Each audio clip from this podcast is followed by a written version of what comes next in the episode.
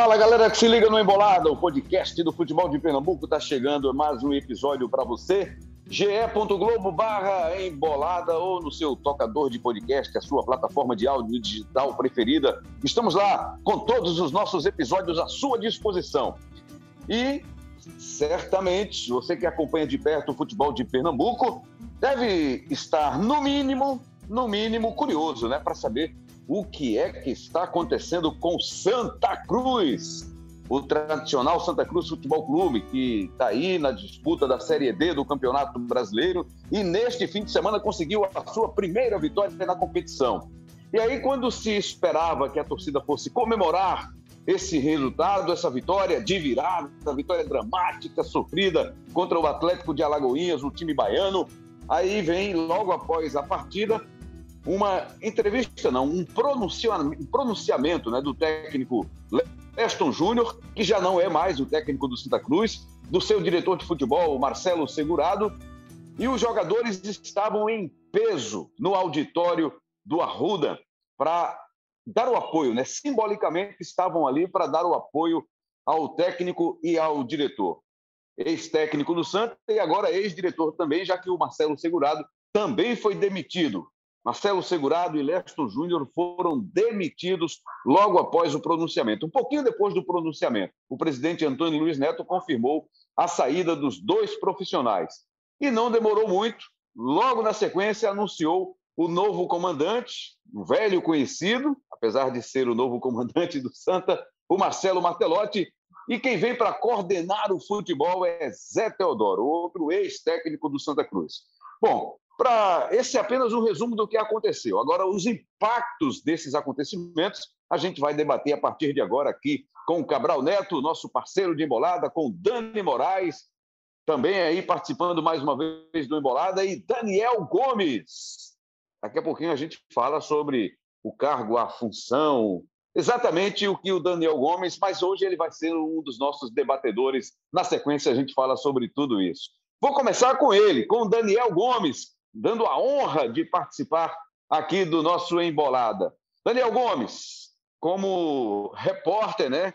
Você nunca deixou de ser repórter, você é um cara que está sempre aí apurando os fatos. Traga aí relatos, novidades, o que é que avançou depois disso, das demissões de Leston Júnior e Marcelo Segurado, das contratações de Marcelo Martelotti e Zé Teodoro. O que mais tivemos logo na sequência, Daniel Gomes, Bem-vindo a participar diretamente mais uma vez do Embolada, Daniel Gomes. DG. Fala, RJ. um prazer estar de volta aqui. Fazia tempo que eu não vinha aqui participando, né? Meu nome sempre é falado, mas só no fim do programa, né? De cada episódio, né? Com muita cornetada aí, Sui de Cabral. Mas agora eu estou aqui para falar desse, desse, dessa bomba, né? Desse vestiário aí que tá, tá pegando fogo até agora, né? A gente, eh, você já falou, já resumiu boa parte do que aconteceu de ontem para hoje. É, Leston Júnior e o Marcelo Segurado saíram, Marcelo Martelotti e o Zé Teodoro voltaram. E até estou aqui, Rembrandt, é, falando sempre com Camila Souza, né, que é a repórter que cobre o Santa Cruz para o pro ge.globo.pe. Ela está lá no Arruda nesse momento, porque, apesar de ser um dia de folga, o negócio está muito é, movimentada por lá. Né? O Leston foi lá mais cedo, o segurado também, o segurado falou com a imprensa e também é, aconteceram outros desligamentos, né? Preparador físico, é o preparador de goleiros também, o Renato, enfim, está tendo uma limpa aí total no Santa Cruz. É, e amanhã é o dia da representação e a gente não sabe ainda se todos os jogadores vão estar lá, né? Que alguns jogadores já disseram aí nas redes sociais que se o Leston saísse, sairiam junto com ele e tal. E até falei com Camila sobre isso. Ela também não sabe dizer, ainda está procurando apurar toda hora, mas ela não sabe dizer se todo mundo vai estar. É, uma, é algo para a gente também ficar de olho aí nos próximos dias, né? Daniel, é, eu trouxe a história do pronunciamento, né? Foi um pronunciamento, mas uhum. exatamente para quem não acompanhou, né? De repente o ouvinte não sabe exatamente o que aconteceu. Quais foram os principais pontos atacados pelo Leston Júnior, pelo Marcelo Segurado, nesse pronunciamento feito logo após o jogo contra o Atlético de Alagoinhas? É, o que mais chamou a atenção, Rembrandt, foi o fato do Leston falar que o clube está largado, né? Ele até procurou isentar um pouco aí o Antônio Luiz Neto, né? Porque, segundo o Leston, o Antônio também está largado, né? O presidente. Se prometeu uma união aí, enfim, a gente sabe como aconteceu, né? Nas últimas eleições aí, que não foram bem eleições, né? O Antônio Neto ele foi, ele foi aclamado, né? Ele foi eleito por aclamação. Saiu Joaquim Bezerra, entrou Antônio Luiz Neto e naquele momento ali disseram, né? Todo mundo falava que o clube precisava de, muito, de muita união. E essa união não aconteceu.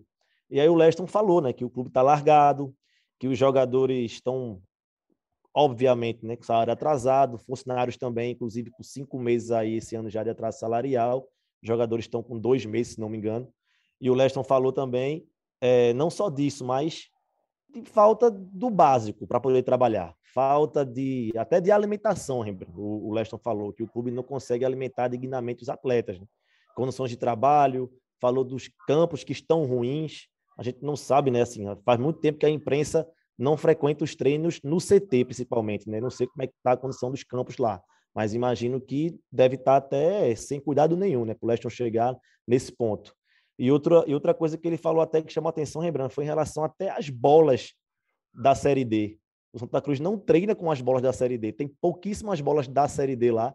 O Santa Cruz treina com outra bola né, e joga com uma bola completamente diferente. Até nesse ponto o Weston tocou, para a gente ter noção da gravidade do clube está passando. Esses foram os principais, os principais pontos aí dessa, desse pronunciamento do Leston aí, né? Bom, o Dani Moraes, até o ano passado, era ainda jogador de futebol, né? E foi no Santa que ele encerrou a carreira, anunciou a sua aposentadoria. E aí foi, se especializou, fez alguns cursos, tornou-se comentarista, está aí junto com a gente, está na nossa equipe, fazendo parte desse trabalho agora do outro lado. Mas, Dani, trazendo ainda a sua experiência de quem viveu lá dentro, de quem conhece muito de perto a realidade do Santa.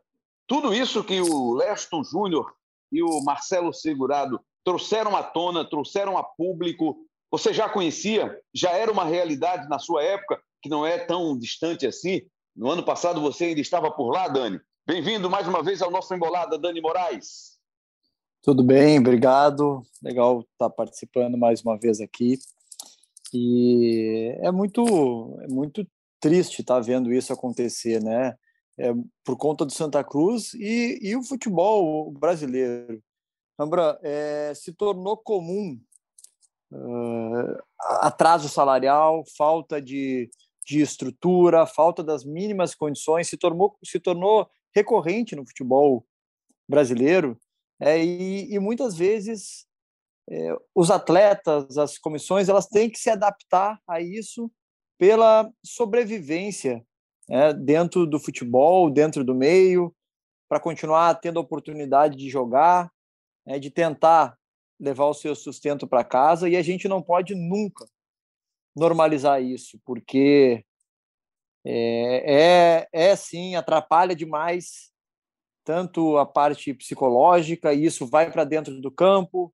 Quando a gente olha para o lado e a gente vê profissionais, é, às vezes, que não têm tantas condições, né, que ganham às vezes muito pouco e com um salário de quatro, cinco meses atrasado. É, isso isso machuca, né? Isso deixa é, deixa cicatrizes aí que elas vão seguindo. Eu, como falou, eu participei de diversas campanhas. Foram seis anos vestindo a camiseta do Santa Cruz, sempre como capitão da equipe. E passei, não só aqui, mas falar especialmente Santa Cruz, passei muitas vezes por situações parecidas, né, especialmente em relação a atrasos de salário. É, como eu disse, a gente se adapta e, te, e, e, e, tenta aprender um pouco a conviver isso e fazer com que isso é, prejudique o mínimo uh, dentro, né, dentro do, do, campo de jogo. Tive, tive momentos bons né, de títulos com o salário atrasado, tive também momentos difíceis que, que o salário também estava atrasado. É, já tivemos dificuldades, essa questão da bola, essa questão é, de, de condições, isso é recorrente.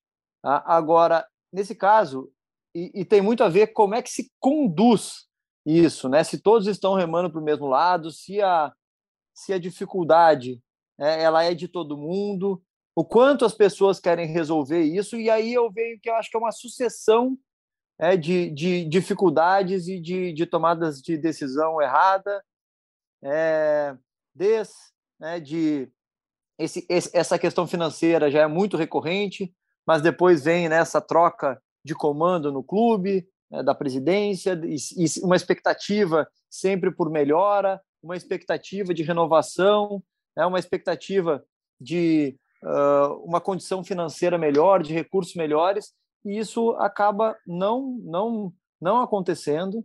É, o Santa Cruz ele tem dificuldades hoje da sua montagem de elenco.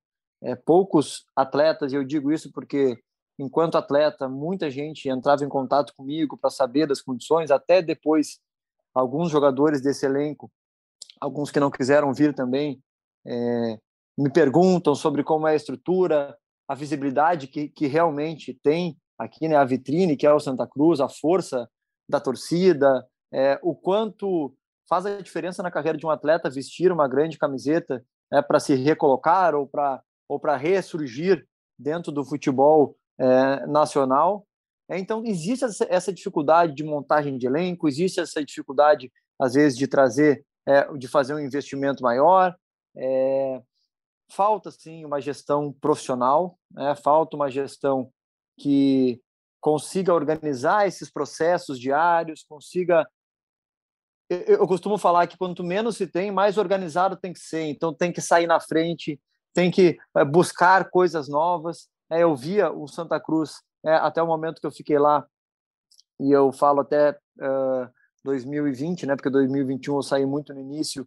É, existia uma organização com coisas erradas e eu falo aqui, volto a falar com salário atrasado, com dificuldades, mas conduzido é, de uma maneira, às vezes, que fazia sentir um pouco menos isso. Então, tem o lado dos atletas, é, que eu estou me colocando aqui, já, já dentro do vestiário, já passei muitas vezes por isso, já tentei conduzir de, uma, de formas diferentes isso, mas acredito que chega um momento é, que essa explosão, né, quem olha aquele momento ali de, de desabafo, aquele momento que até de uma exposição extrema das coisas internas né, do vestiário do clube, mas pode ter certeza que esse processo todo, que até chegar lá, ele foi um processo desgastante, é um processo que, na minha opinião, ele ele tem que ser muito bem cuidado, porque passa o treinador, passa alguns jogadores né, que querem o bem, às vezes que saem né, pela porta dos fundos, às vezes que fizeram coisas legais, mas o que está perdendo força é a instituição Santa Cruz. Né? Parece que uh, tem vezes que cada um puxa para um lado, puxa em benefício próprio, é, e é importantíssimo a união, não da boca para fora, mas a união de pessoas que realmente se importam, é para que o clube consiga reagir é, e, e ter aí força é, para voltar a brigar é, por um cenário melhor e ideal para Santa Cruz. Desculpa aí que me falei demais aqui. Não, que é isso, Dani. É importante, muito importante aí o seu depoimento, a sua contribuição, por conhecer mesmo essa realidade que, que o Santa Cruz Futebol Clube, essa instituição centenária, vive, né? E imagino, Cabral, que tudo que o Santa não precisava num momento como esse era mais uma crise. Eu estou aqui tentando lembrar agora quando é que a gente produziu um podcast para falar do Santa Cruz campo bola, resultado, conquista, ou próximo disso. A gente tem falado ultimamente no Santa de crise, de eleição, de disputa política, e aí acaba agora mais um problema surgindo no Arruda, que é essa demissão da, do técnico Leston Júnior, da comissão técnica, do diretor de futebol, com jogadores ameaçando acompanhar o técnico, sair, se o técnico sair também. O técnico vai sair, né? Porque eu não imagino a essa altura do campeonato que o presidente Antônio Luiz Neto dê um passo para trás e, e, diga que está tudo normal e diga que o Leston Júnior vai continuar o trabalho e vai desistir das contratações do Martelotti e do Zé Teodoro. Mas que coisa, Cabral! O que é que está acontecendo? Por que, é que o Santa não sai disso, Cabral Neto? Tudo bem, amigo? Tudo bom, Rembrandt? Um abraço para você, para o Dani, para o Daniel, para todo mundo que está com a gente aqui no Embolada tudo que a torcida do Santa gostaria nesse momento era um pouco de marasmo, né, Rembrandt? Porque é impressionante como tudo que está cercando o Santa ultimamente tem sido notícia ruim, problemas, dificuldades, erros, é algo que vem é, ao longo das últimas temporadas atrapalhando muito a vida do clube, né? E assim, é, eu, eu, eu, eu, conheço muito bem a história do Santa, Rembrandt, e, e sei que o Santa sempre foi um clube de conviver com a dificuldade. O que a gente não pode é ficar também romantizando isso, sabe? Às vezes eu eu percebo na em alguns argumentos de torcedores né, em rede social, é, o Santa sempre foi assim, é, e, e já foi campeão e tal, mas não é para ser assim, sabe? E a gente não pode aceitar que o Santa se veja nesse lugar de dificuldade o tempo inteiro. É, é, verdade que o Santa sempre teve dificuldade financeira, talvez a exceção tenha sido na década de 70, não pelo clube, mas por causa do James Thorpe, né? É, que era um presidente, um cara muito rico e que colocava muito dinheiro no clube e, e formava grandes equipes e contratava grandes atletas. Então, não era o Santa Cruz quem era rico. Né? O Santa Cruz apenas estava ali vivendo às custas do dinheiro é, de um benemérito, de um cara importante para a história do clube. Não era o Santa Cruz quem fazia o dinheiro, não era o Santa Cruz que era bem administrado. Era alguém que tinha muito dinheiro e que estava afim de, de colaborar e de ajudar o clube. É, mas como clube mesmo, o Santa Cruz sempre teve essa dificuldade. E, na verdade, a gente deveria dizer isso muito mais como um alerta como algo ruim, prejudicial para o clube, e não como algo romântico. É verdade que o Santa Cruz, em 2011, vivia um momento terrível na sua história, foi campeão, depois foi bicampeão, mas não é para ser assim. Daqui a pouco foi campeão do Nordeste, daqui a pouco voltou para a Série A. É, não é para ser assim. É, a gente está vendo agora isso que está acontecendo com o Santa na Série D é o que acontece com o clube mal administrado. É, o clube que é mal administrado é, de forma recorrente por muitos anos, o normal é acontecer isso. É ir para a Série D como ele foi na década passada, ir para a Série D novamente agora como ele foi. O clube que está mal administrado, a exceção é ele ganhar título. O Santa foi exceção algumas vezes e está sendo o normal mais uma vez, que é chegar no fundo do poço do futebol brasileiro. E, e não é para ser assim, sabe? E, e, assim a gente percebe, Rembrandt, nesse caso específico, como é, um, um mínimo assim de, de competência ou de, de senso da realidade poderia ter evitado toda essa todo esse problema que está acontecendo no clube nesse instante. Porque o problema do Santa não nasceu ontem. O problema do Leston não foi ontem, do segurado não foi ontem, dos jogadores não foi ontem. É, esse problema é algo que vem acontecendo ao longo dos últimos meses. E aí, o que é que você percebe quando começa a Série D? Você vê que o Santa começa a perder algumas virtudes, time começa a oscilar, não joga bem, começa a ter muitos resultados ruins, aí a torcida começa a pressionar. E quem é que ela vai pressionar? O técnico. Né? O torcedor não sabe as dificuldades que ele está enfrentando internamente. O torcedor vê apenas que o time não está conseguindo jogar um bom futebol. E aqui eu queria abrir um parêntese para dizer o seguinte: não é que eu ache que salário atrasado interfira no rendimento do atleta por má vontade do jogador. O, a falta de pagamento de salário, por exemplo, interfere no rendimento do atleta porque ele passa a não treinar como ele treina normalmente. Ele passa a não ter o mesmo nível de concentração que ele tem normalmente. Porque quando ele recebe o salário dele em dia, ele acaba tendo 100% da sua mentalidade voltada para a sua profissão. Quando ele não recebe o salário dele em dia, ele passa a dividir é, a sua profissão com outras preocupações da vida. E aí ele passa a não ter mais o mesmo cuidado, a mesma concentração, as mesmas noites de sono. Então, isso tudo acaba interferindo no treinamento dele, no dia a dia, e essa interferência no treinamento acaba impactando na atuação dele em campo. E aí, voltando para essa reação em cadeia do Santa, há essa cobrança da, da torcida em cima do treinador, a direção do clube não age, não reage, não defende o técnico e não resolve o problema. E essa bola de neve continua aumentando. Então, o que é que os jogadores percebem? Que a direção do clube é, não está em defesa do trabalho que está sendo feito, porque a direção do clube apenas aceita a pressão exercida pela torcida como se fosse a verdade absoluta, como se o time não estivesse jogando um bom futebol por falta de competência do técnico. Mas os jogadores sabem que o rendimento da equipe caiu não por falta de competência do técnico.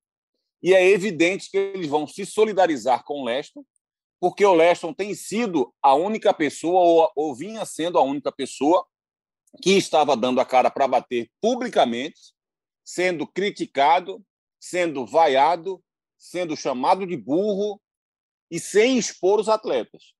E ele não tinha, em nenhum momento, o suporte da direção, que os jogadores também percebiam que eles não tinham esse suporte da direção, inclusive com dois, três, quatro meses de salários atrasados, vendo inclusive funcionários passando ainda mais dificuldades no clube. Né? E isso interfere sim em qualquer ser humano, não é só em qualquer atleta, não, em qualquer ser humano.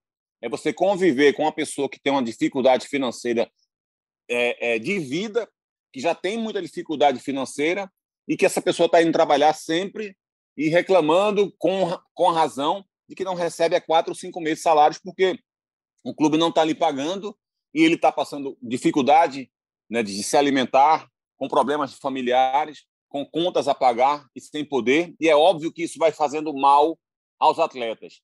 E eles se sentem abandonados pela diretoria.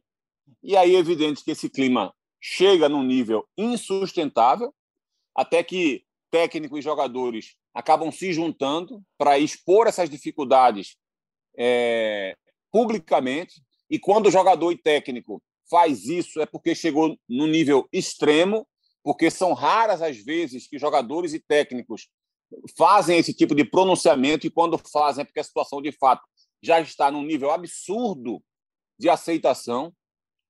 Depois de tudo que foi dito, é óbvio que o presidente Antônio Luiz Neto tinha que demitir o técnico. Ele se viu obrigado a fazer aquilo.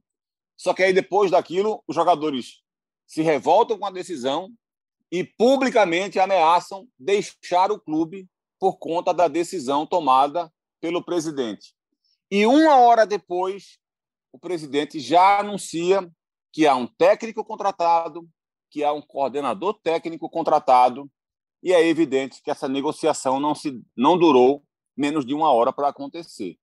Né? Então, é uma, é uma sucessão de erros, de problemas. Eu, nesse instante, é, não consigo ter esperança é, que o Santa vá se recuperar dentro da Série D. Acho que isso vai ser algo muito difícil, porque o Marcelo Martelotti não vem conseguindo fazer bons trabalhos ultimamente e ele vai acabar sendo mais uma vítima dos problemas do clube. Então, nem, nem toda a dificuldade que ele vai ter a partir de agora será por competência ou por falta de competência. Vai ser porque qualquer técnico que chegasse para assumir a vaga de técnico do Santa nesse momento teria uma imensa dificuldade para poder trabalhar, lembrando. Não só por tudo que o Leston expôs ontem, mas, sobretudo, porque ele vai pegar um elenco sob olhares de muita desconfiança, porque o elenco não queria que Leston saísse, porque percebiam que era o único cara que protegia o elenco ali dentro, e é evidente que qualquer treinador que chegue não vai ter o respaldo, pelo menos inicial. Então, o Marcelo Martelotti vai precisar fazer um trabalho incrível para ganhar a confiança desses atletas e fazer o time novamente voltar a praticar um bom futebol. Isso se a diretoria deixar.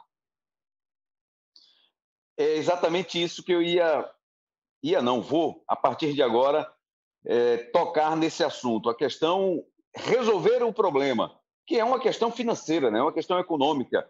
O Santa vai ter condições de, de pagar o que está atrasado, de atender às reivindicações justas, por sinal, as reivindicações do grupo, porque eu não estou mais falando em Leston Júnior, porque é Marcelo Martelotti agora, a realidade é outra. Então vai mudar o comando. Mas e os problemas serão resolvidos? O que é que você conseguiu apurar junto com a Camila Souza, Daniel Gomes, sobre essas questões, sobre as possibilidades que o Santa tem de resolver esses problemas para dar uma condição diferente a quem está chegando agora, no caso Marcelo Martelotti e ao Zé Teodoro?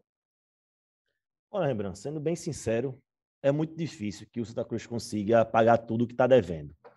A gente está em maio, está gravando agora aqui, dia 9 de maio. Os jogadores receberam o, o último salário, foi o de fevereiro. O de abril vence agora no dia 15 de maio. E tem esse tem esse essa conta para pagar com os jogadores e com os funcionários, essa, essa conta ainda é maior, né? É de cinco meses. Então, o que a gente sabe é que, obviamente, o clube está correndo atrás para poder pagar pelo menos um mês ali para os jogadores, para que esse, esse clima tenso comece a diminuir um pouco. E o Marcelo é, Rembrandt já vem sabendo dessa situação, né? O Marcelo já procurou saber, o Antônio já passou tudo para ele ontem, é, de com, como, é que, como é que o time está, como é que estão esses débitos, como é que está a situação do clube. O Marcelo e o Zé, na verdade, né? Os dois já sabem do que do que está acontecendo. E assim, pelo que a gente percebe, por falta de, de grana, enfim, o time jogando a Série D, é, essas dificuldades financeiras que a gente fala aqui sempre, né, do Santa Cruz. Jogando na Série D ainda é muito pior. Eu, assim, pelo que a gente vê, até o final do ano, esqueça o Santa Cruz chegar no final do ano com as contas em azul, assim, ah, vou conseguir pagar tudo.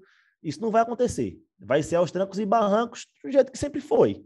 Sim, o máximo, eu, eu repito, pode ser que nessa semana aí a gente consiga ter uma notícia de que foi paga uma folha. Beleza. E, aí, e assim vai. Assim, deve ficar mais dois meses sem pagar, depois vai e paga mais um. Os funcionários vai ficar aí, vai ficar mais cinco meses, paga um. E assim você vai compondo ali, você vai tentando apagar o incêndio desse jeito. Assim, é muito difícil que, que tudo seja pago assim até o final do ano. Eu não creio nisso. Dani Moraes, isso não é uma, uma questão, um movimento resolvido dez minutos depois que o jogo acaba, né? o fato do Leston ir para esse pronunciamento, fazer esse desabafo com o diretor e com quase todos os jogadores, integrantes da comissão técnica no auditório. Isso, imagino que tenha sido conversado, que tenha sido maturado, que tenha sido debatido. Imagino também que o resultado tenha sido a mola propulsora, né? aquele empurrãozinho que estava faltando. E, e, creio também que, em caso de um outro resultado ontem, talvez esse pronunciamento ele não tivesse acontecido. Mas como aconteceu a vitória, a virada, do jeito que foi, não foi um movimento resolvido em cima da hora, não. Foi, Dani? Ou posso estar enganado? Olha, eu acho que não, não. É, quando eu falo do processo, né, de, de essas dificuldades que vem se passando, isso tudo vai é, elaborando isso né, e vai fazendo com que os atletas às vezes passem por cima das dificuldades, mas sempre visando um objetivo maior. É, pode ter sido sim que aquele movimento ele desencadeou naquele momento, mas isso já tem sido fomentado e alimentado há muito tempo, como eu falei antes, né, por é, problemas e dificuldades financeiras, problemas estruturais de organização, é, às vezes do, do retorno, né, de, da falta de comunicação é, quando, quando se assume um projeto, e muitos, atletas, muitos dos atletas que vieram aqui, inclusive o Leston, quando vieram, sabiam da dificuldade, como está vindo o Martelotti agora, mas o mínimo que, que se espera é, é transparência na condução desse processo, visando é, uh, solucionar ou minimizar é, as coisas. E quando o atleta, e aí eu estou falando de dentro do vestiário, de dentro para fora, quando o atleta sente que não está tendo é, essa, essa cobertura, que não está tendo pessoas remando para o mesmo lado, esse, essa bola de neve vai aumentando, aumentando, aumentando. Para mim, tem um fato que foi culminante nessa história, que é a invasão da torcida. E aí é um assunto muito delicado. Eu já participei é, de reuniões com a torcida diversas vezes e, assim, não concordo é, não concordo. Acho que a cobrança da torcida ela tem que vir né, da arquibancada. ela tem que tem que existir essa cobrança, mas ela vem da arquibancada, ela vem em manifestações é, dentro do estádio, mas é dever é dever do clube dar a segurança para o seu atleta, para o seu funcionário trabalhar, é, e está se tornando uma prática comum, não só aqui, mas no Brasil todo, é, de, de, dessas ameaças constantes, e isso isso tira o jogador do sério, eu posso te dizer. É, o atleta ele repensa é, enquanto, o quanto está valendo a pena estar ali quando ele é ameaçado por um resultado, quando ele é ameaçado é, por é, uma cobrança, às vezes, que eu acho que não faltou comprometimento desse, desse elenco, pode, às vezes, faltar a qualidade técnica individual, a qualidade coletiva. É, como eu falei antes, é difícil de montar um elenco numa situação como essa. Muitas vezes vem atletas que não estão no seu melhor momento, que estão precisando é, dar uma volta por cima na carreira ou que vem de alguma de algum de algum momento difícil aí eu acho que esse fator aí ele é culminante e o clube aí sim tem que ter é, dentro dos seus domínios às vezes na rua a gente não consegue controlar em algum outro lugar mas dentro dos seus domínios o clube tem que é, dar a segurança para o atleta trabalhar e isso eu falo isso tira o atleta do sério tira o, o trabalhador do sério. A cobrança ela faz parte, volto a dizer, já tive muitas, inúmeras, com respeito, né? às vezes uma coisa, uma cobrança mais forte, mas que fique né, até um certo ponto.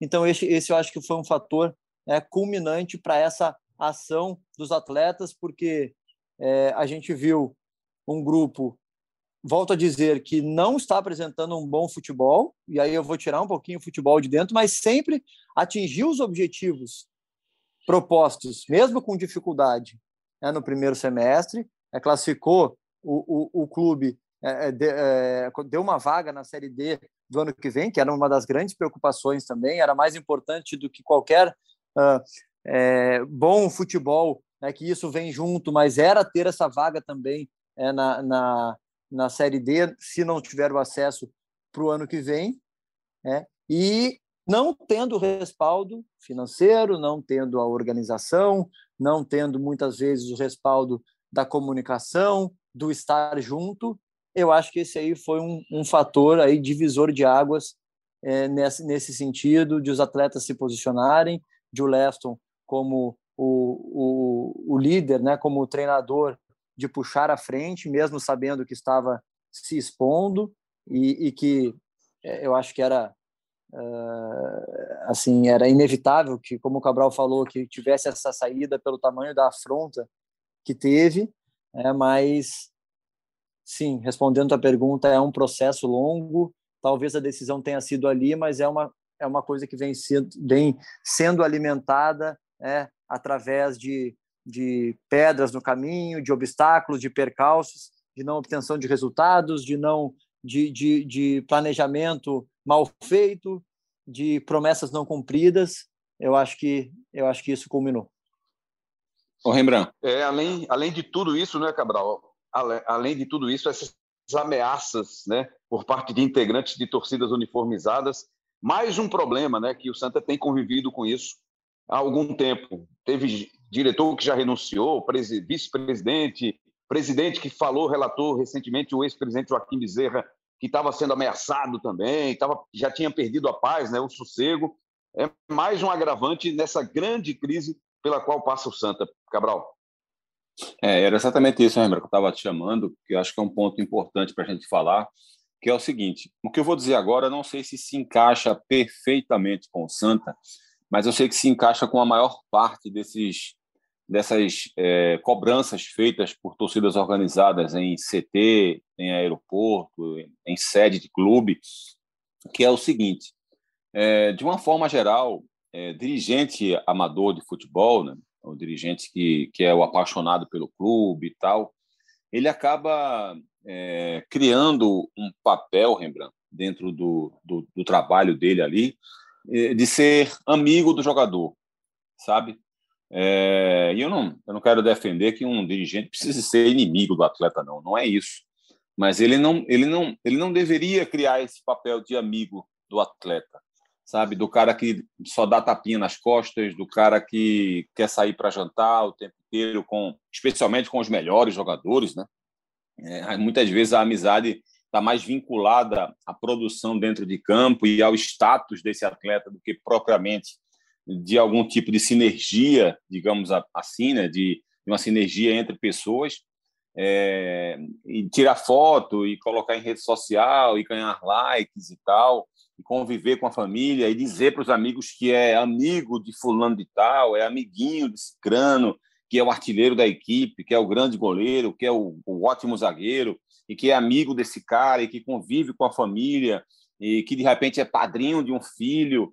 É, e muitas vezes, como é que ele vai sair desse papel de amigo do atleta para ser dirigente e cobrar. Porque está faltando rendimento, porque está faltando aplicação, porque não está conseguindo jogar bem. É, e pior, como é que você vai sair desse papel de amigo para ser o cara que tem que cobrar e está devendo salário? Como é que você vai conseguir encarar esse atleta que você não paga ele há três meses, há quatro meses e dizer, pô, você não está jogando nada, cara, você está mal, você precisa melhorar. O que é está acontecendo com você? Está com um plano particular? Aí o cara vai dizer assim: tô. Você não me paga? Então eu tô com um plano particular. É evidente que eu tô. Dá um jeito aí e paga meu salário para poder voltar a treinar bem e poder me cuidar, ao invés de ficar preocupado com o plano de saúde do meu filho, do meu sobrinho, da minha tia, da minha avó. Né? É, minha esposa é, teve que voltar para a cidade com o filho porque estava complicado viver aqui. Eu fui morar com um amigo meu que joga aqui também, a gente teve que alugar um apartamento para morar os dois juntos, porque a gente não estava dando conta de pagar as, as contas aqui. Então, resolve meu problema para poder resolver o teu. É isso que o diretor vai ouvir do jogador, na hora que ele estiver sem pagar o salário.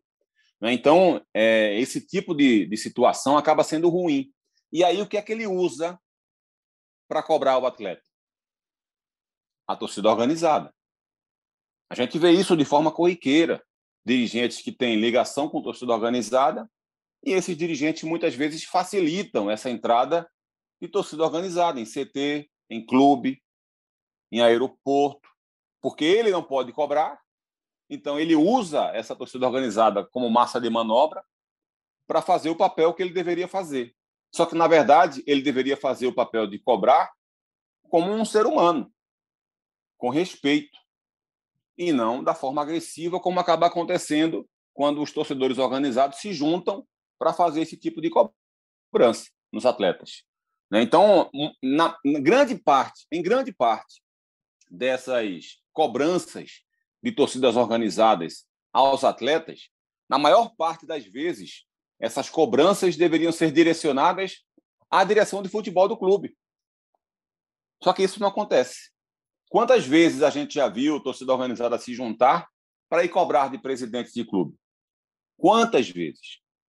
Quantas vezes a gente vê torcida organizada ir para a porta de estádio do aeroporto fazer pressão em dirigentes de futebol?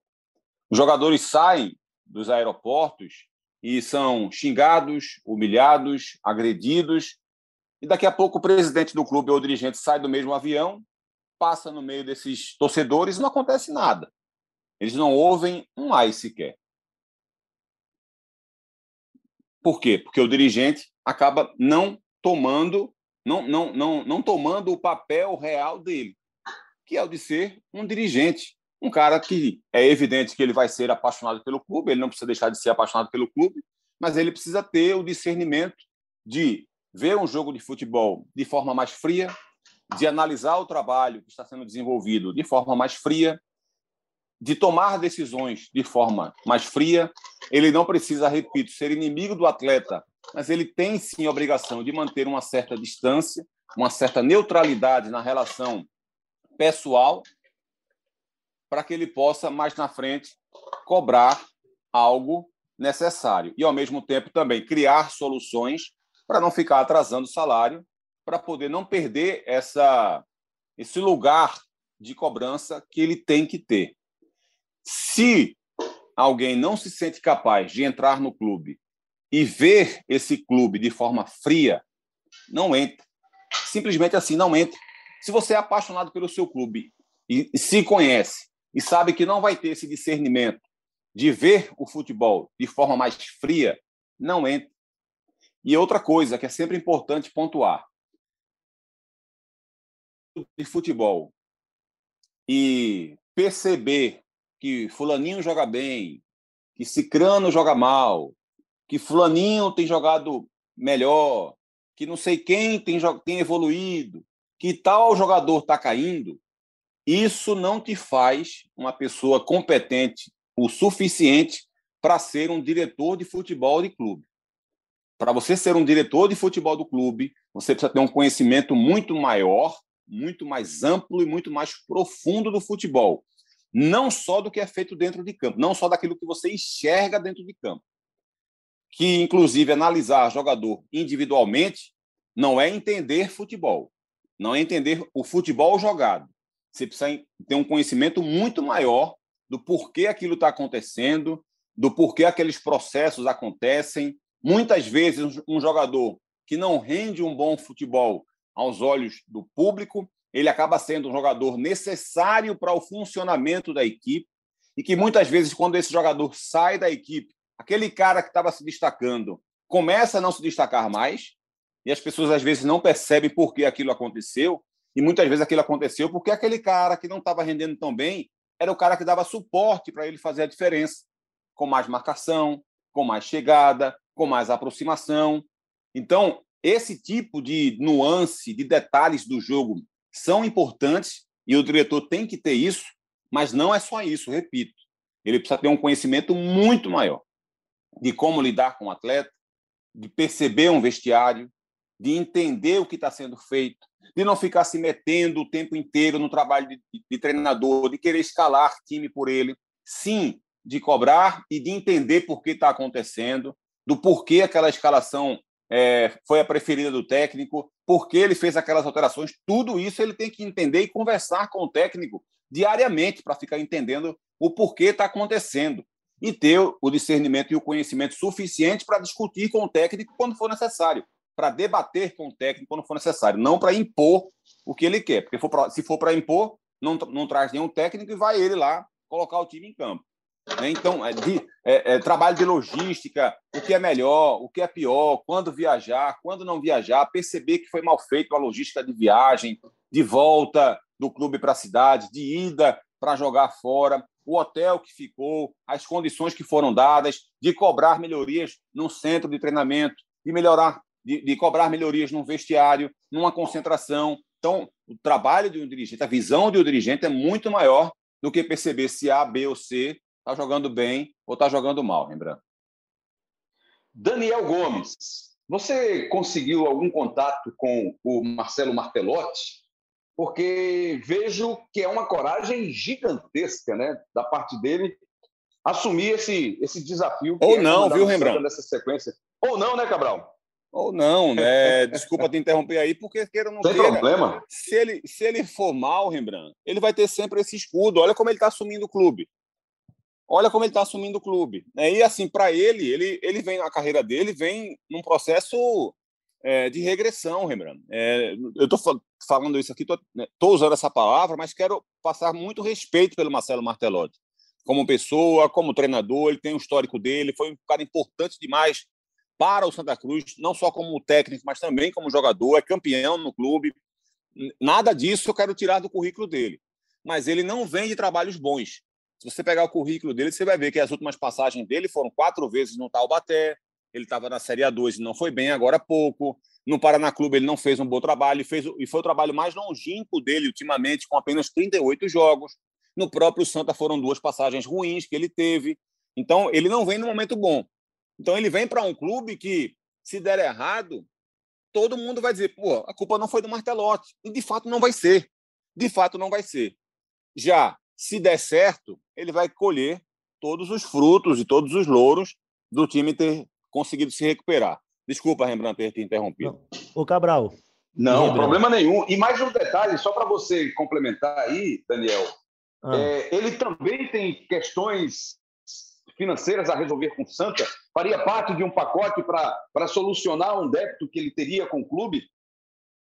Ô, Rembrandt, deixa eu é, só fazer aqui um, um adendo rapidinho. Faltava uma pessoa nesse episódio, né? Faltava a Camila Souza. Ela estava numa ruda, passou a tarde toda lá e ela chegou agora. Ela está aqui. Então eu vou colocar ela aqui agora. Então o que você ia perguntar para mim, você pergunte para ela que ela vai saber dizer até melhor do que eu. Deixa eu sair aqui, vou colocar o fone nela e ela vai, ela vai entrar agora nesse episódio, tá? Era aí um Perfeito, minutinho. então. Esse é o nosso DG, né? O nosso Daniel Gomes.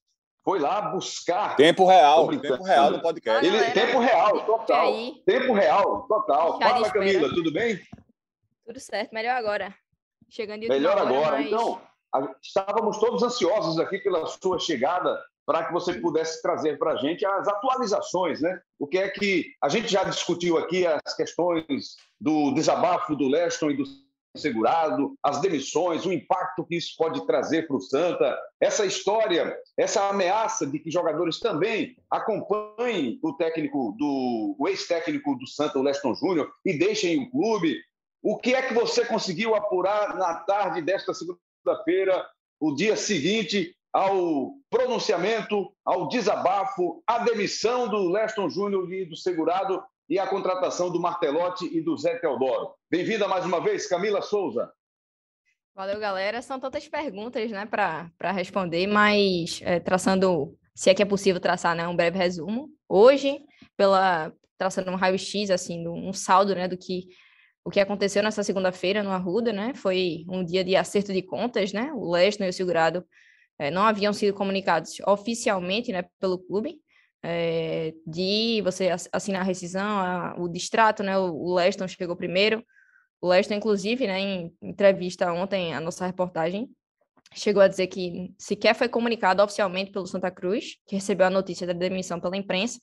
Então, hoje ele foi o primeiro a chegar, né? Demorou mais do que uma hora e meia na sala do departamento de futebol. Depois chegou segurado, mas de forma unânime, né? Para além dessas definições, é a questão da, da ausência de um posicionamento ainda oficial, ainda coletivo, ainda, ainda bem definido né, da diretoria. O silêncio da direção de Santa Cruz é, tem sido, foi a tônica, na verdade, né, por, por esse tempo todo que eu estava lá na Ruda. Ninguém falou nada, naturalmente a gente eles cumprimentaram a imprensa, né, na figura de Rogério Guedes, foi o único que apareceu, Antônio Luiz Neto, a gente não pôde ver se ele estava lá ou não, subentende-se que sim, mas é, foi uma segunda-feira, do ponto de vista das pessoas, né, dos funcionários, é, muito tranquila, porque não tinha tantas pessoas, em função da, da, da folga do, do, elenco, né, a folga também dos demais funcionários, mas de muitas definições no Arruda.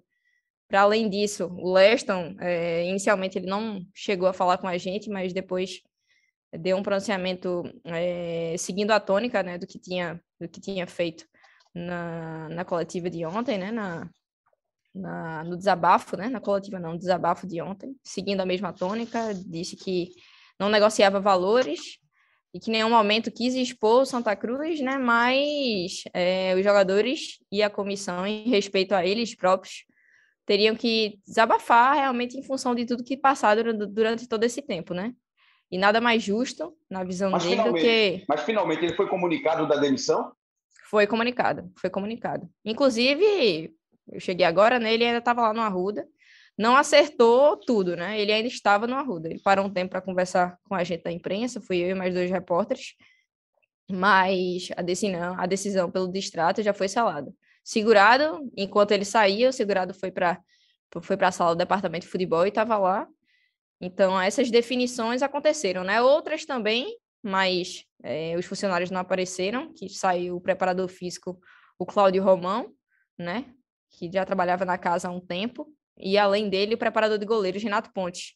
Figura assim, é, até destaco aqui, porque acompanhei a trajetória dele já há um tempo, desde que ele chegou no Arruda, há três anos atrás, e ele foi o grande responsável por revelar as joias, né? Primeiro Michael Clayton, depois o próprio Rock Kennedy, com quem ele trabalhou na base, Anderson, que já jogou no Náutico e hoje está no Atlético Paranaense, fez um trabalho excelente de, de, é, de lapidação desses goleiros, né? E aí saiu também, não partiu de uma decisão do funcionário, não dele, não só dele, né? Mas também do Cláudio Romão, partiu da diretoria, né? O desligamento foi comunicado pelo diretor Rogério Guedes, que até o momento ele está nessa função de executivo, né? Porque não tem mais o segurado, mas subentende-se que é, o Teodoro ele vá, o Zé Teodoro, né, ele vá assumir essa função, né, duelo da diretoria com o elenco, assim como o Givanildo fez, já que ele vai ser o coordenador técnico. E aí, basicamente, foi isso, assim, traçando um grande resumo, eu sei que falei já demais, mas foi um dia tranquilo alguma, do ponto você de sempre vista... Fala... Você nunca fala demais. Agora eu queria que você não deixasse de falar sobre a questão dos jogadores, desses que Sim. se pronunciaram nas redes sociais em apoio ao Leston Júnior, que se ele saísse, é. sairiam junto. Quem é, é, que realmente vai seguir o caminho? Não existe ainda essa definição. A diretoria, claro, não fala sobre o assunto. O Leston, inclusive, a gente comentou com ele, questionou ele, e ele disse que essa, essa iniciativa coletiva né, partiu do elenco, não foi algo pedido por ele, né?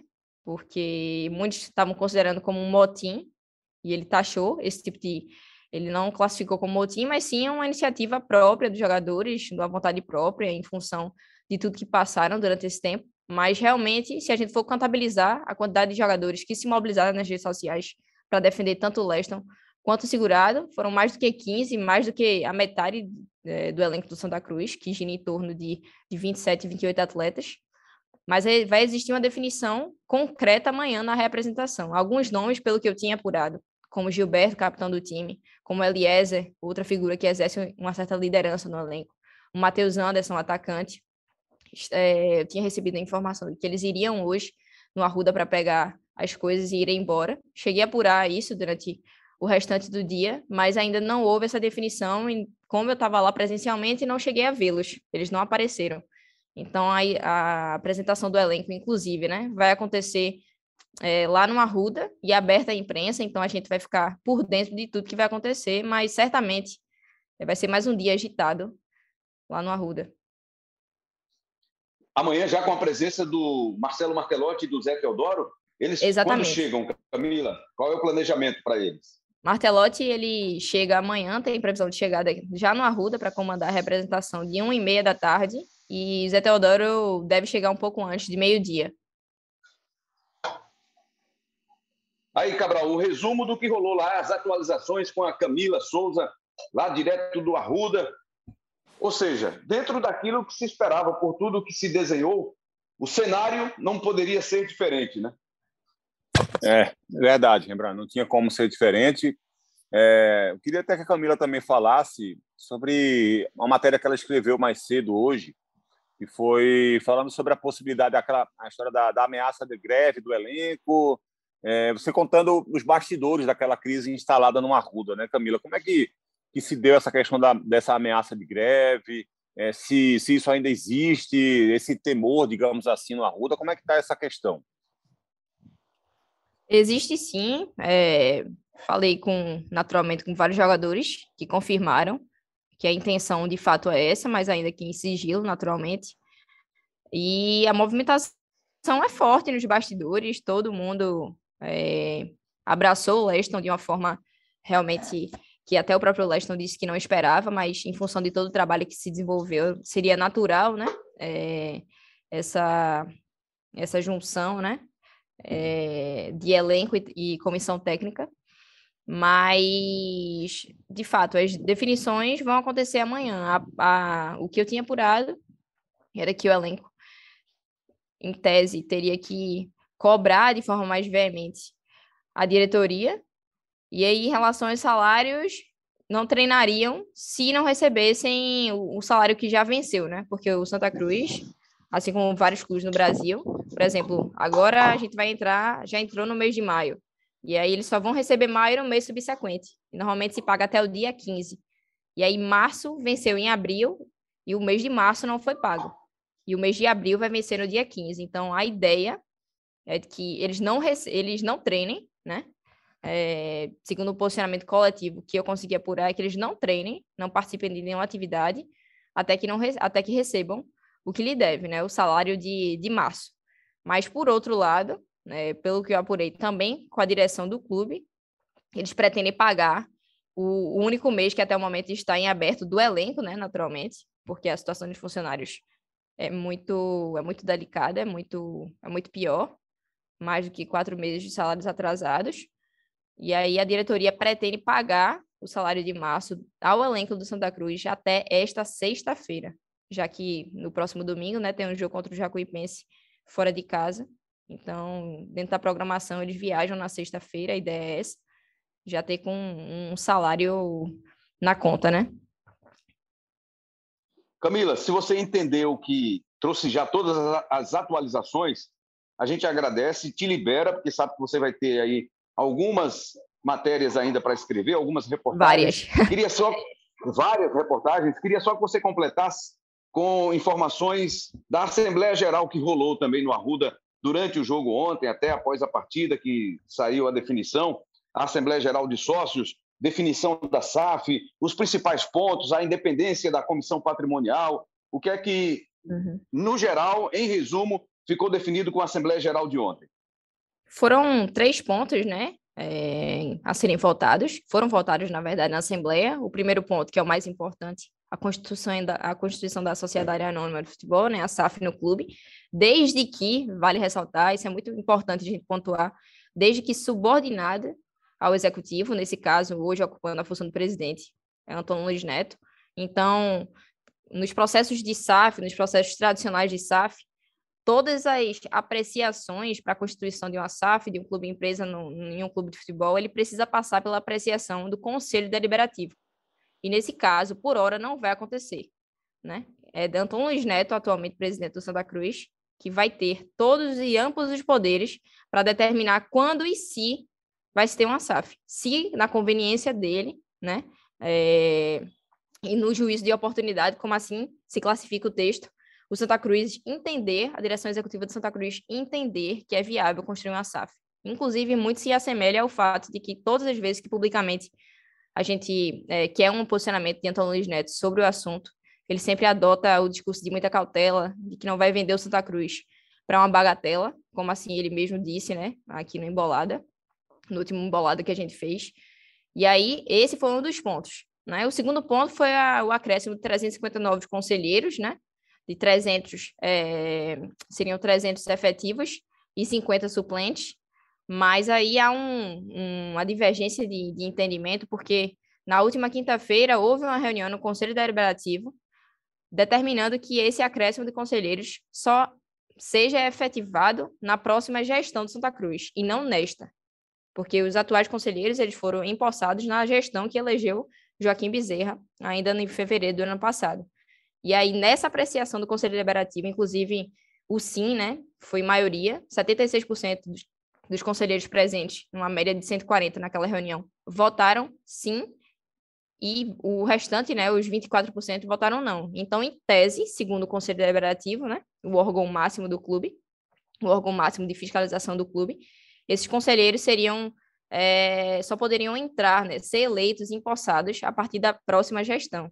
Porém, em contato com a nossa reportagem, Sara Porto, é, sempre atenta ali, é, nos auxiliou. E aí ela falou com o presidente da Assembleia, né, o Marcelo Ugiete, que disse que os conselheiros já foram empossados, já foram empossados e que a Assembleia Geral Extraordinária, né, que votaria pelo, que votou pelo acréscimo deles, é, se sobrepõe à decisão do Conselho Deliberativo. Nós entramos em contato, e é uma atualização, né? Nós entramos em contato com o presidente do Conselho Deliberativo, Marino Abreu, que disse que, em resumo, não lembro fielmente o que ele falou, mas que, é, traçando um resumo, ele disse que só se, se criar uma alternativa de um conselho deliberativo paralelo, porque ele, quem dá posse aos conselheiros, é o presidente do conselho. E como houve realmente essa deliberação oficial na reunião com convocação, seguindo os ritos do processo, esses conselheiros da gestão de Antônio Luiz Neto não entrariam como ele assim quer, né, como assim a gestão quer e entende, nesse mandato de agora, que é o mandato tampão que ele está ocupando polêmica. como substituto. Exatamente.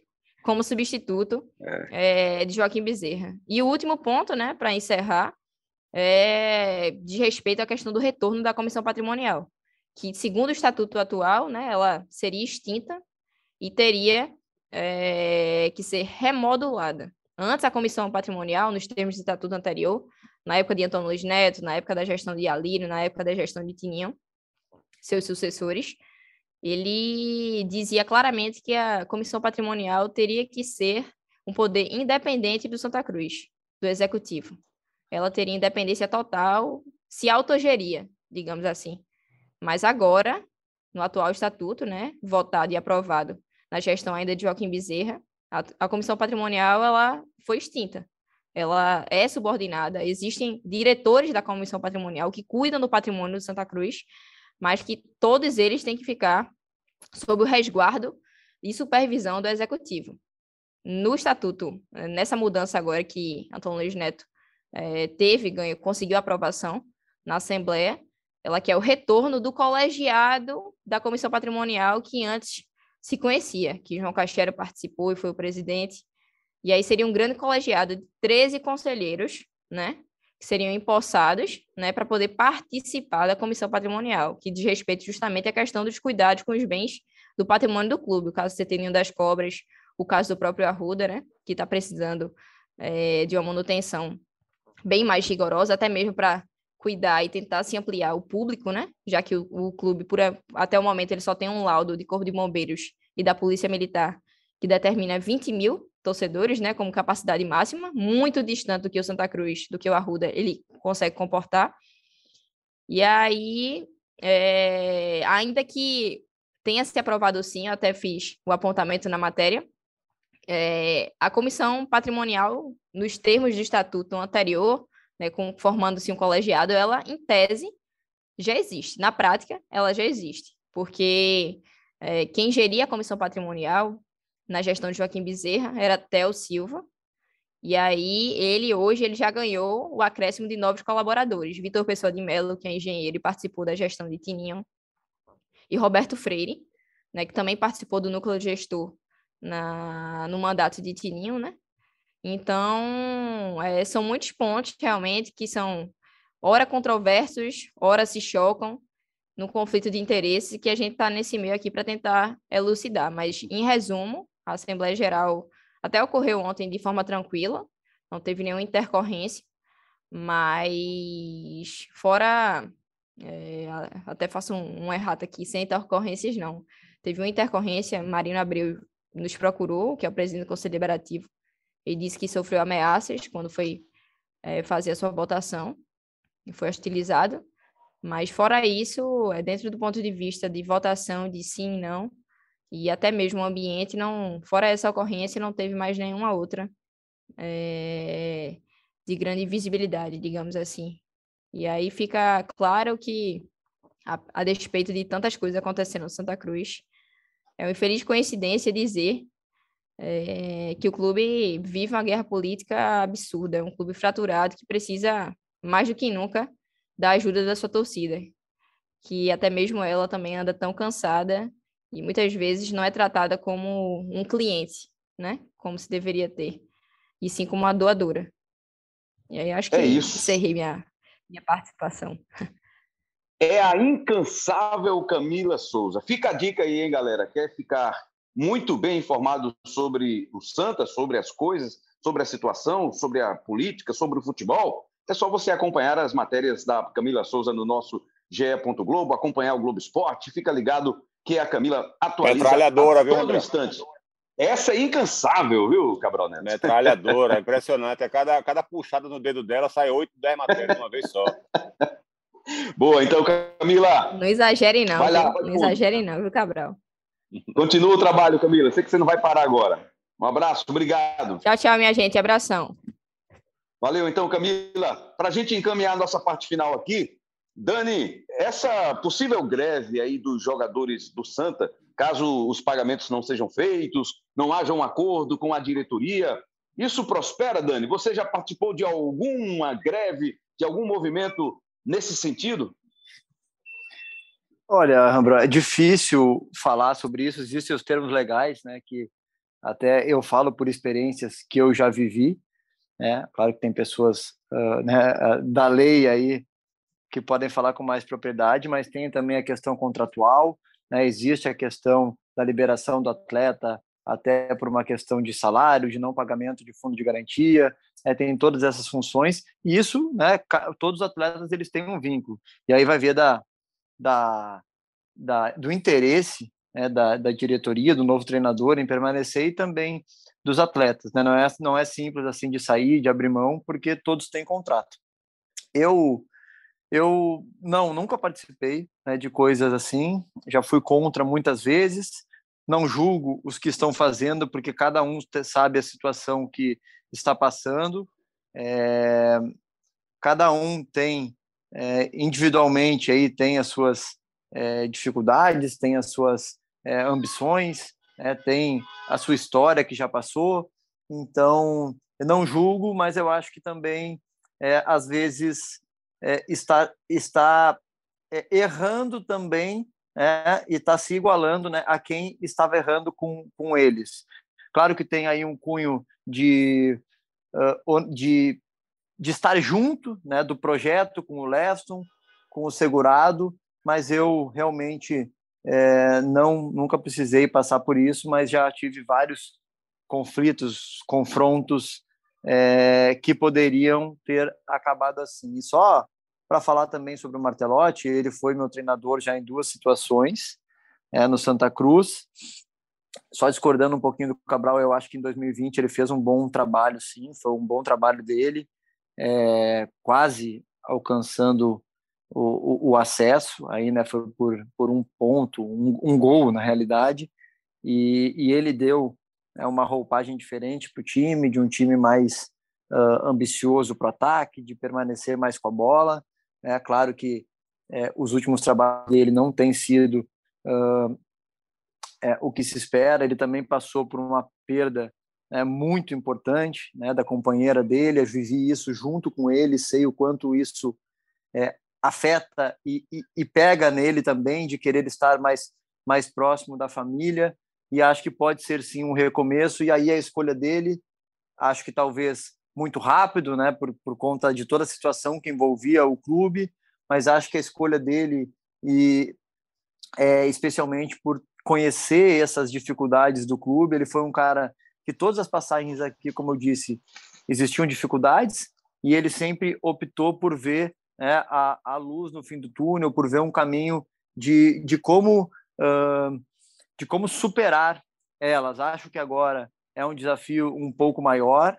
Ele já vai encontrar uma resistência é, desses atletas que porventura ficarem, já um ambiente instável desses atletas que estão saindo, é o ambiente instável que já se gerou né, por todas essas decisões e uma dificuldade em trazer novos atletas, em montar um novo grupo, um cenário bem diferente né, do que aconteceu é, em 2020, em cenário bem diferente do que aconteceu é, em 2015 também.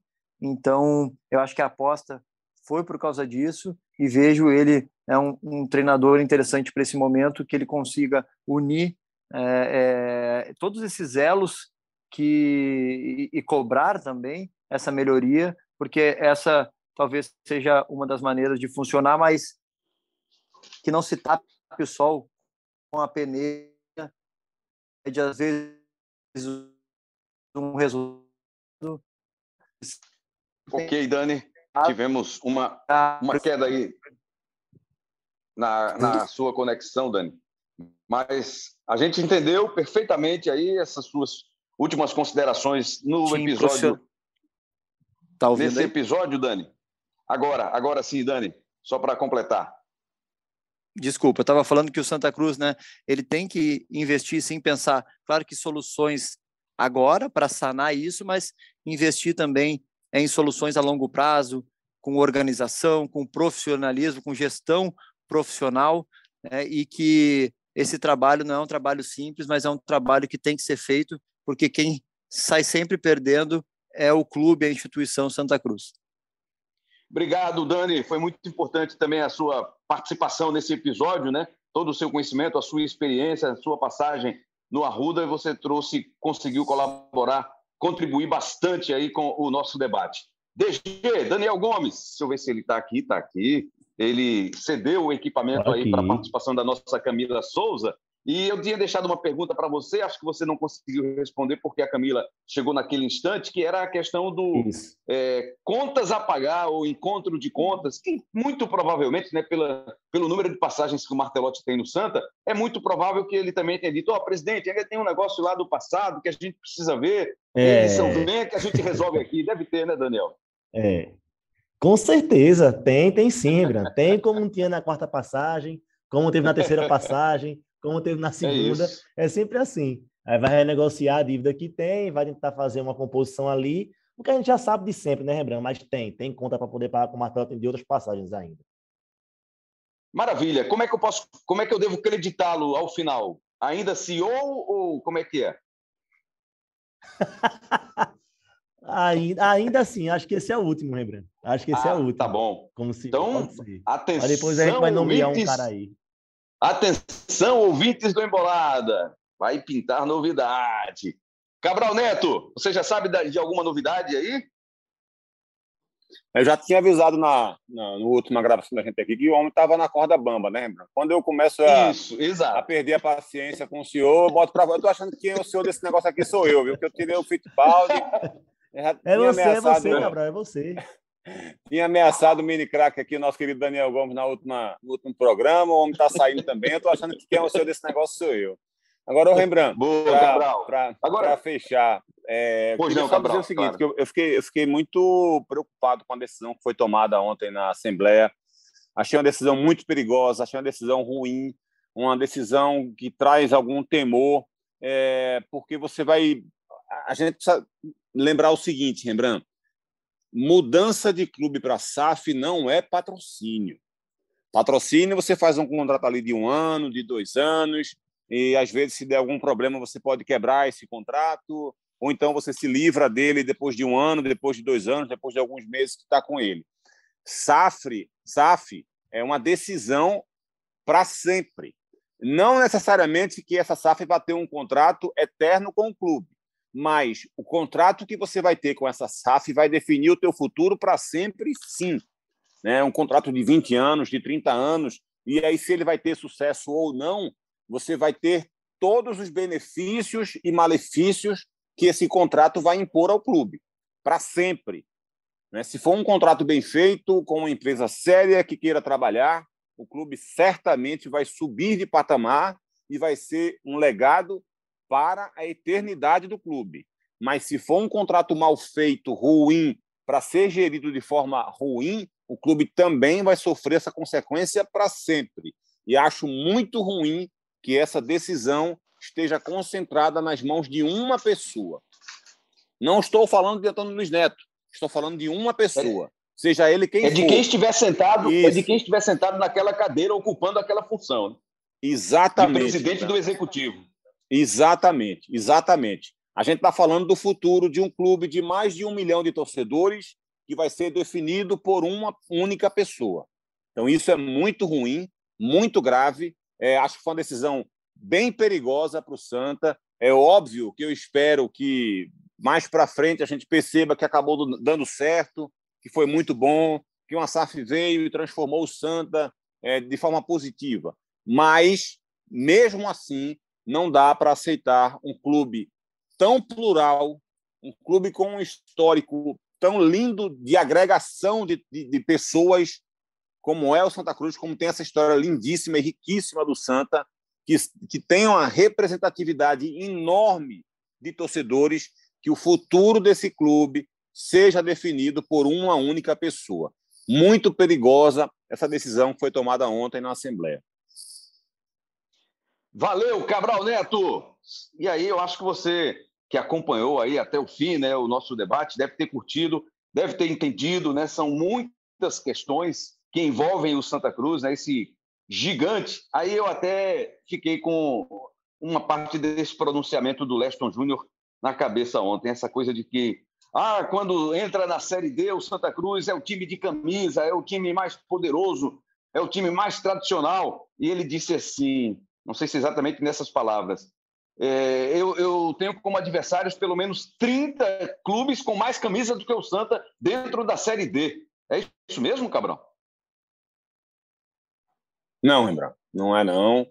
É, não acho que seja. Eu acho que há clubes que muito tradicionais e que a gente tem profundo respeito e, e admiração até, inclusive, por, por sua história. Né? Clubes como o América do Natal, por exemplo, né? que é um clube que, que historicamente sempre é, foi um bom representante não só do seu estado, não só do Rio Grande do Norte, mas de, de, todo, de toda a região Nordeste também, né, que tem uma, uma rivalidade muito sadia, muito bacana, com outro clube também da mesma dimensão, que é o ABC, então um clube que precisa ser citado como um clube de, de valoro, muito valoroso para a competição, não tenho dúvida nenhuma em relação a isso.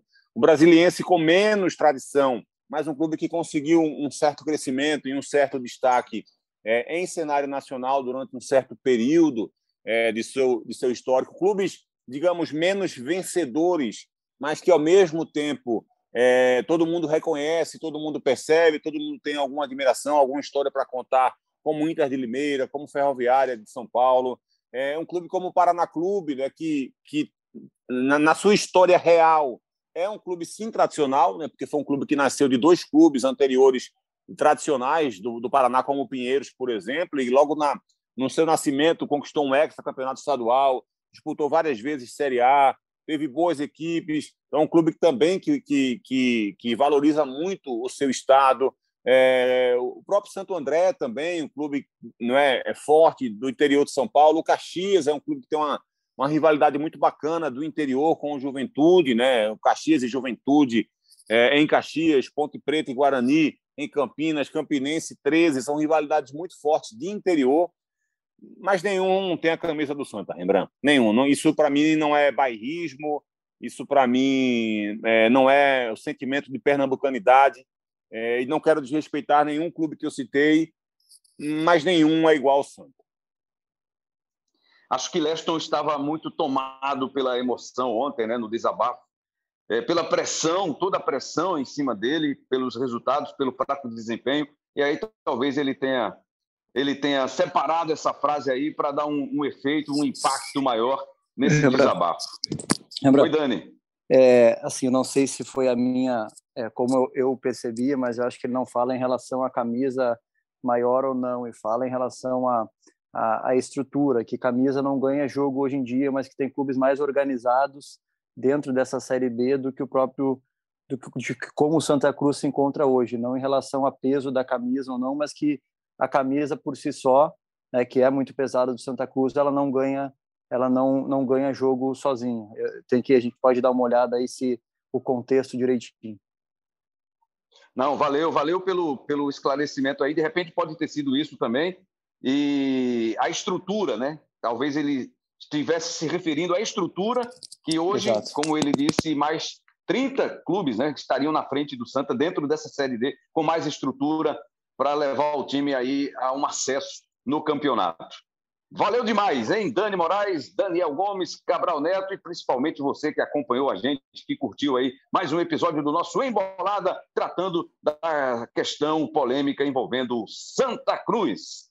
Agradecendo a todo mundo, a Giovana Marcondes aí na tecnologia, dando esse apoio bacana para a gente na nossa gravação, no nosso papo, ao CEO, talvez você esteja ouvindo pela, pela última vez, o nome dele como CEO aqui. Ele, inclusive, hoje participou, debateu, foi um dos debatedores da nossa conversa, o Daniel Gomes, o DG, sempre com a gente, mesmo que ele não seja mais o CEO daqui por diante, mas certamente ele vai estar aí no apoio, na retaguarda, dando esse suporte para o nosso Embolada. O consultor é Lucas Fittipaldi, tem hora que tem momento que ele consulta, tem momento que ele não é consultado, mas, enfim, é porque eu acho que a, a engrenagem está muito bem conduzida e ele não está sendo demandado nesse instante, mas está lá ainda como nosso consultor, o grande Lucas Fittipaldi, uma figura que contribui bastante também com o nosso papo.